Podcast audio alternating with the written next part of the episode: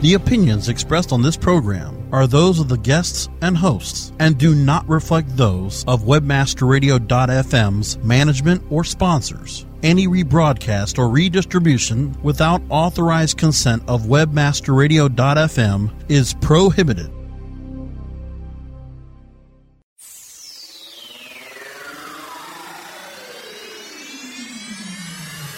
Business is changing, and new marketing avenues are opening up every day. WebmasterRadio.fm presents a show that brings you the innovators and trendsetters taking us to a new age of marketing, media, and social business strategy. Welcome to Market Edge with Glenn Engler. Get ready to hear perspectives on social media and digital marketing that will help you gain insight into the unique opportunities and challenges facing marketers and thought leaders today. Now, please welcome your host, a Fortune 500 industry figure in the marketing and communications world for more than 25 years, and Chief Executive Officer of Digital Influence Group, the host of Market Edge, Glenn Engler. Hi, and welcome to Market Edge. I'm your host, Glenn Engler, CEO of Digital Influence Group, a full service digital marketing agency that helps companies unlock the social potential of their brands and amplify its impact to drive business results. Today I'll be talking about trends in email marketing with Simone Barat, Global General Manager of eDialog Incorporated, a leading global provider of email marketing solutions to some of the world's most recognized brands. Simone was named Global General Manager of eDialog in 2011 after the eBay purchase, having founded the UK branch of the company in 2000. As Global General Manager, Simone is responsible for the profitability of the business and global leadership of the company as a whole. This follows an 11 year tenure leading the UK and EMEA operation, as well as supporting the expansion of the company into Asia Pacific. Simone was responsible for building eDialog's reputation as the leading email marketing services provider in the UK. She has grown the business to support a roster of blue chip pan European enterprise clients, including British Airways, Dell, Skype, and American Airlines. With over 20 years of experience in marketing, Simone is a recognized industry thought leader. She has represented the email marketing industry on behalf of the DMA in Brussels, presenting proposals that have contributed to the formulations of the latest EU legislation. Prior to eDialog, Simone managed two companies in the Interpublic Group, launched Shandwick Interactive, one of the first new media agencies in London, and ran her own direct marketing agency. You can follow eDialog on Twitter at twitter.com forward slash eDialog, or check out their blog, The Relevant Marketer, at therelevantmarketer.com. It's great to have you on Market Edge, Simone. Welcome. Thank you very much indeed. You know, Great. listening to my bio there, I, I kind of forget how old I am. well, notice I didn't start with mine, and it would have been even older. So let's let's start just for those uh, listeners that aren't familiar. Will you tell us a little bit about eDialog and your role within the organization?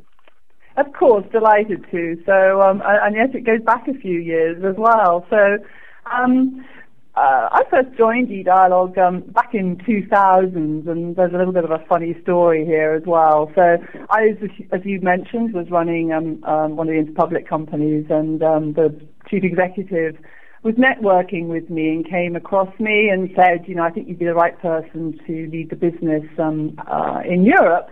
And at the time, you know, I thought, well, email's a bit narrow. You know, my heritage was um, general um, marketing, direct marketing specifically, and then, as you said, I launched a new media company. So, in a funny sort of way, my two worlds had collided. So, this was DM online. But um, John persuaded me to take the job, and then uh, for all of us who can remember, sort of uh, that was the time, late 2000, of the second dot-com bubble burst. so he, he, he called me and he said, "I'm sorry, Simone. You know, I, I have to let you go." And I was mad. I was really cross. So, but I kind of I took a risk, um, and I agreed to do um, a three-year commission-only um, engagement with eDialog. Um, and it stood me well. So um, we built the business and uh, reasonably quickly grew to um, a team of about 150 people in the UK. Wow. Um, and then started servicing, you know, some major pan-European clients um, out of the UK head office. So, um, and um, we now have uh, in UK a, a full um, a full roster. So we're sort of self-sufficient, if you like, in terms of the services that we provide to our European clients. So we, um, I then uh, opened up the um, Asia Pac office um, about two years ago, um, and that is flourishing, which is um, is good news. And of course, we were acquired by GSI. I guess that's um, over three years ago now. Mm-hmm. So that was one one development um, in our um, in our history, um, and I think what's fascinating for us now is um, being part of GSI, and of course now more recently being part of um, eBay. Um, we are, I think, at the point of almost another renaissance in this space. Um, email is the core of what we do, um, but you kind of just have to look at I always think it's the elephant in the room. You know, email rates are declining. You just have to look over the last sort of five years or so at some of the open rates and conversion rates. Mm-hmm. And whilst we do everything we can to optimize that, I think we need to think radically differently about this particular channel. And being part of a GSI group, we're very fortunate, and we have a number of sister companies that we are able to connect. And so we're very much using this phrase of uh, the connected marketing suite. So we have other capabilities within the group where if you can add one plus one equals three, the exponential values you can add email to retargeting, if you can add Right. email to affiliate programs. Um, and then also the attribution within the organization. We have the, um, the attribution company ClearSaleing. And so suddenly now, for the first time, you can get a really true insight into what is working, what's not working, the role that email plays.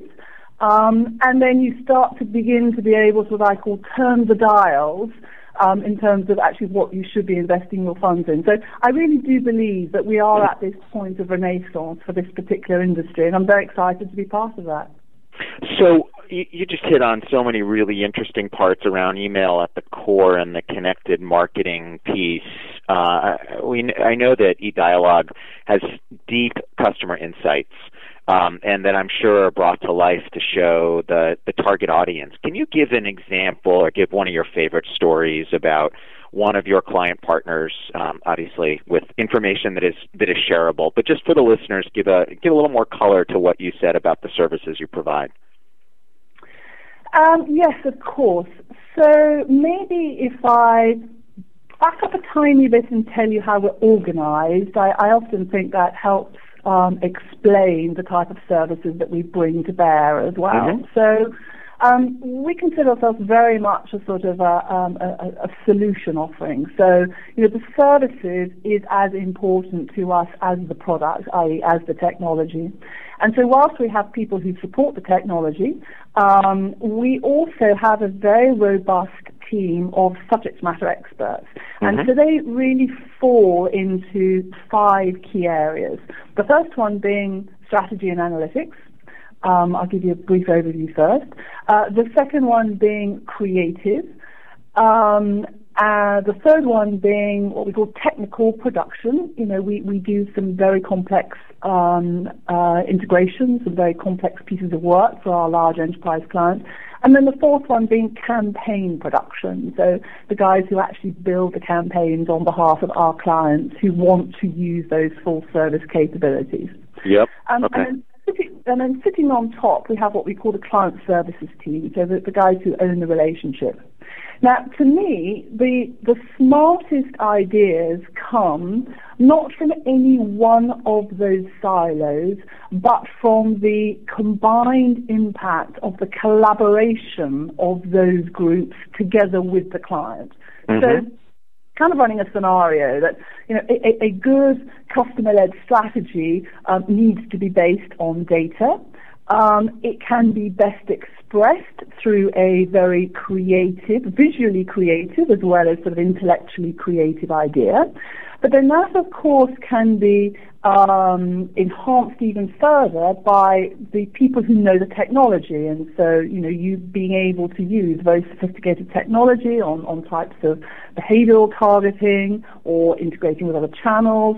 Um, and then finally, you have the, the campaign production people who have to optimize that. Now, a lot of our clients are multilingual. You know, you were sending out 23 different languages. And so you, you cannot you cannot ignore the importance of the fact that you have to get these campaigns out in a timely manner. So things like production, workflow optimization, and templates and calendaring, um, not the sexiest part of the business, but it is so fundamentally important. I think a lot of people forget that. So that was just a sort of an overview of the structure of the organization. Um, yep. And sorry, Glenn, I interrupted. Yeah, no, no, no. Go ahead. Go ahead. Well, I've just been trying to think of, you know, I, I have to obviously re- respect our our, um, our clients' privacy, but I would say that probably 60% of our clients use uh, the multiple capabilities of the group that we have. So, you know, we, we have uh, we have a mobile company that's part of our offering anyway. Um, we do we integrate and work with a lot of the uh, different social campaigns mm-hmm. as well. So using those two channels together, um, and then you know obviously we have a roster of our GSI clients um, where we work with all the different capabilities. So. Um, uh, Ralph Lauren is a good example of uh, uh-huh. where we manage um, the agency manages all the marketing services. And, and I think what's interesting, we've, we've seen some fascinating statistics come out that, that where we, when we look at a client where they manage their individual, whether it be search, display, affiliate, email, when they manage them in silos, we sort of see a, a, a four to one ROI. So if you tot them all up and average them all out, I, I would say that the average is a sort of four to one ROI. Um, when we treat them um, comprehensively um, and we are able to utilize data points and analytics across all the different channels, we see anything from a 7 to 1 to 12 to 1 ROI. Wow. So, you know, this is, this is big stuff, you know. Um, Absolutely. And, and, and it's kind of really interesting to see the numbers bear out the theory, really. So if you take an industry like um, retail, for example, and we certainly see this a lot, and I'm I'm sure you're sitting there. So you have the going from four to one with independent um, areas or services that when you have the ability with the analytics and the multiple comprehensive services you just said you have, you can see a seven to one or a twelve to one ROI. How do you think about um, connecting the dots between email and the more um, uh, easily trackable metrics of click through and open rates um, to the notion of sales either um, digitally or even more so that we're seeing that huge push with retailers about um, the, the actual live bricks and mortar interactions. Yeah, so a very interesting point, Glenn. I, I think the two things occur to me when you say that. One is um, to be honest, I, I, I don't really care about click rates and open rates. What I care about is conversion rates. You know, mm-hmm. unless we're driving revenue for our clients, and you know, retailers in particular, we, we, we also have a very strong roster of clients in, in travel actually and also in publishing.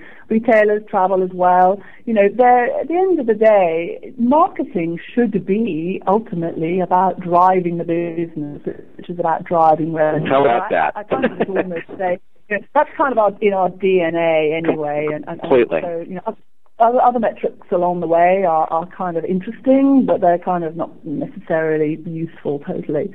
Um, so do you um, have proprietary tools that you use, or do you have partnerships that help you to figure out the attribution in with the retailer in live store versus uh, the electronic purchases? Oh, again, without giving away trade secrets. yeah, yeah, no, no, no. I, I, I can share some information with you. So, so again, within the GSI network, we have uh, one of our sister companies is, is MBS, which is uh, you know a traditional data warehouse, very focused on the retail mm-hmm. side. And so we have retail clients where we absolutely consolidate every single bit of information in terms mm-hmm. of you know, what is purchased in store at point of sale. We manage the email database so that we can trigger emails off the back of that. We do all the different multi-channel um, marketing activities, and then clear sailing. Um, the attribution partner within the GSI group um, tracks all that and, and, and literally ascribes a, a, weighting according to you know each individual Got um, as to whether or, or, or, each channel as to whether that channel acted as um, uh, an informer, an influencer, or a closer. Um, and so, you know, most organizations, when they're tracking um, attribution and they just look at the last click, um, you know, they're, they're losing up to sort of 80, 85% of activity and exposure that happens before that last click. I think the average we found is we did a fascinating piece of research. It was called the billion impression research. And I think we found that the average um, click or exposure prior to that closing action was 3.8. Hmm. So you can imagine, you, you know, you're missing all that data and insight if you don't track that whole attribution path. And again, right. as I say, we're very fortunate. So we have ClearSaleing and that capability um, within our network. I love the informer influencer closer language, by the way. So sh- yeah. shifting shifting gears a little bit, given your background and experience, it, it seems like you have a, phenomenal view of multiple markets around the globe, and your work in the UK and in EMEA and Asia Pacific and the US. Will you talk a little bit about your perspective on email, privacy, some of the trends that you're seeing? I think people will be very interested in that. Yes. So I guess in my bio when I started, um, I, I forgot the final piece of the jigsaw, which is, uh, as you say, I um, having grown Europe and then Asia Pac, um, I was given the um, the global GM role in uh, the back end of last year. So although I've all, I've always tracked um, the American market very closely now, I, I've certainly in the last two months um, I'm here in the States right now. I spend quite a lot of time here sitting in front of clients. And so it's interesting for me to um, both hear the similarities in, in terms of some of the challenges, and then you know, but there are some differences. So kind of let me give you some of those insights. Um, interestingly enough, you know, I think that at the enterprise end of the market, some of the challenges are the same, irrespective of market. And hmm. where the differences lie is less about the region, but it's more about the heritage of the organization. So if you have um, someone or an organization whose heritage is offline, of course, you know, they have legacy data infrastructure, um, and so their data is likely to be less consolidated. So Very the, challenges, okay. you know what I mean? So the, the challenges come from their heritage. Whereas if you work for, you know, a dot com, or you know, certainly we have. Um, you know, retailers and Net-a-Porter is a good example, you know, who, are, who, who began their life online, their data has always been built for online and their data is consolidated and they tend to be kind of more nimble. And I, I would say that we see that across the world irrespective of region. So mm. it, it's more influenced by heritage. That's very, um, yes, go ahead. You had something else to add?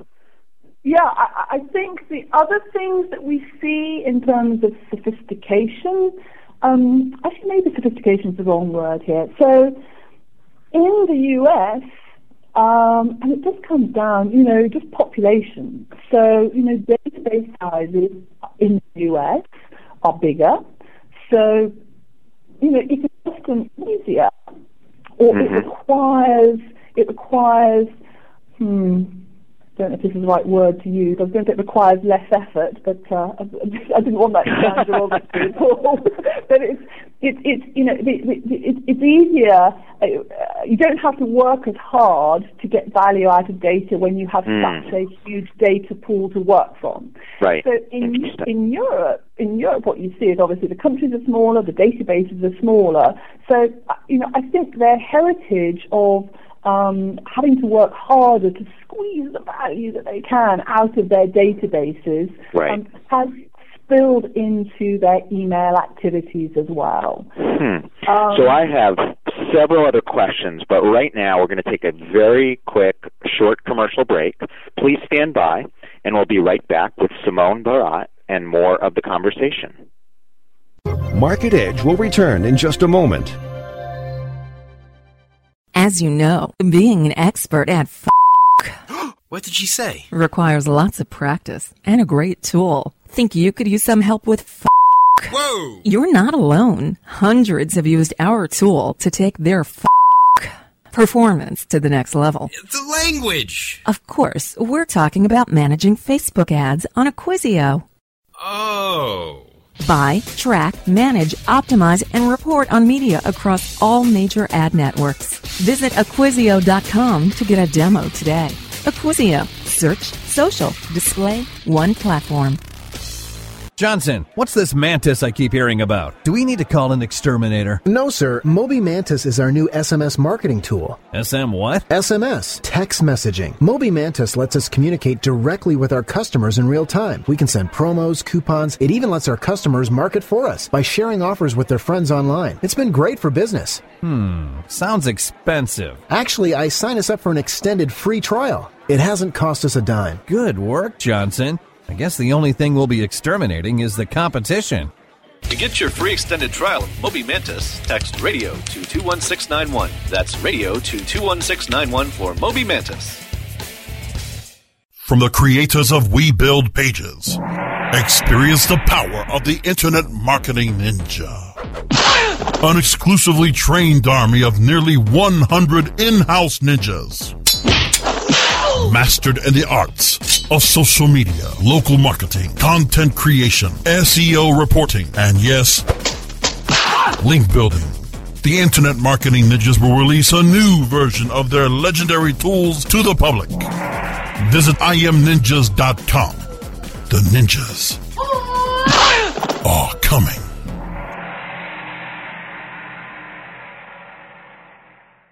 Start your search into overdrive. It's webmasterradio.fm steering you into the winner's circle.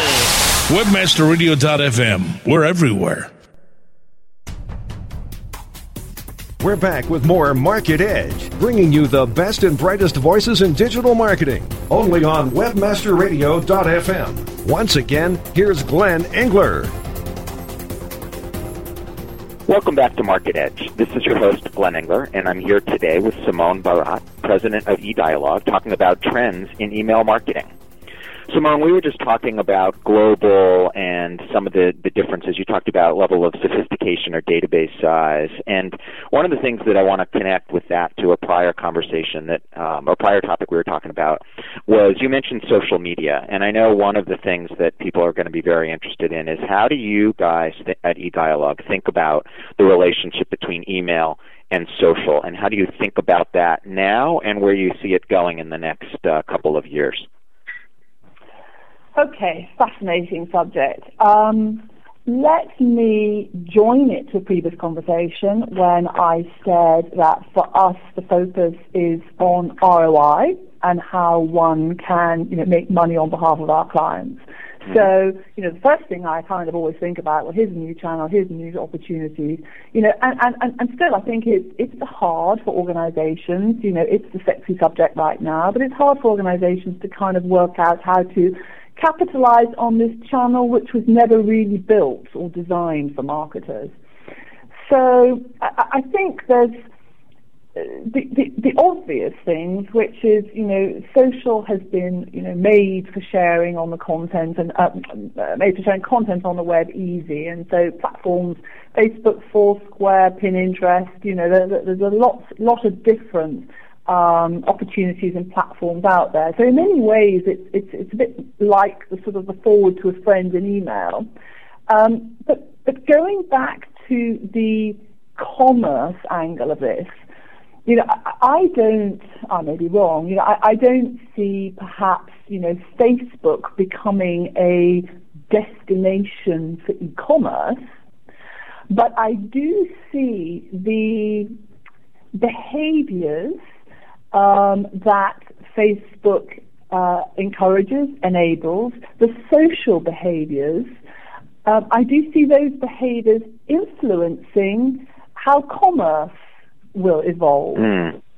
So kind of let me explain a little bit. So if you if you're going to a concert, if you're going to a restaurant, you know that that sharing with your friends, you know, yes. where do you like to go? Should we go together? Should we sit together in the seats next to each other? Should we should we get a car together? You know, I, I kind of see those social types of behaviors um, influencing commerce. And I think from the email perspective, we've kind of got to recognize that maybe the tone and, and, and we should stimulate that type of um, um, idea and process. Um, so, so that's kind of a slightly loose concept in my head at the moment, um, but I think that will be an interesting one for us to um, to develop and capitalize on as, as, as, we go forward. It's a really interesting point of view about the uh, separating what you just shared, separating the difference between a destination or a location of where the commerce occurs and the behaviors around the um, social. Certainly, we see it with um, reviews and sharing and pass-alongs and recommendations, and that intersection is clearly going to continue on. Um, and in fact, something you said earlier, I'm curious if you can expand on a little bit. You you mentioned mobile. Um, will you talk a little bit about how mobile plays a role in your multi-channel approach? Yes, and there's lots of different uh, definitions of mobile, isn't there? so uh, you know, at the baseline, there's, you know, the SMS piece. Um, I think what's becoming much more important is the rendering of email on all sorts of different devices. Mm-hmm. Um, and so, you know, because that's becoming more important, um, we it's important we, we do we have the capability and we use it a lot on behalf of clients to we, we can kind of detect the type of devices that people are using and so we are able to serve an email in the format that renders best in that device.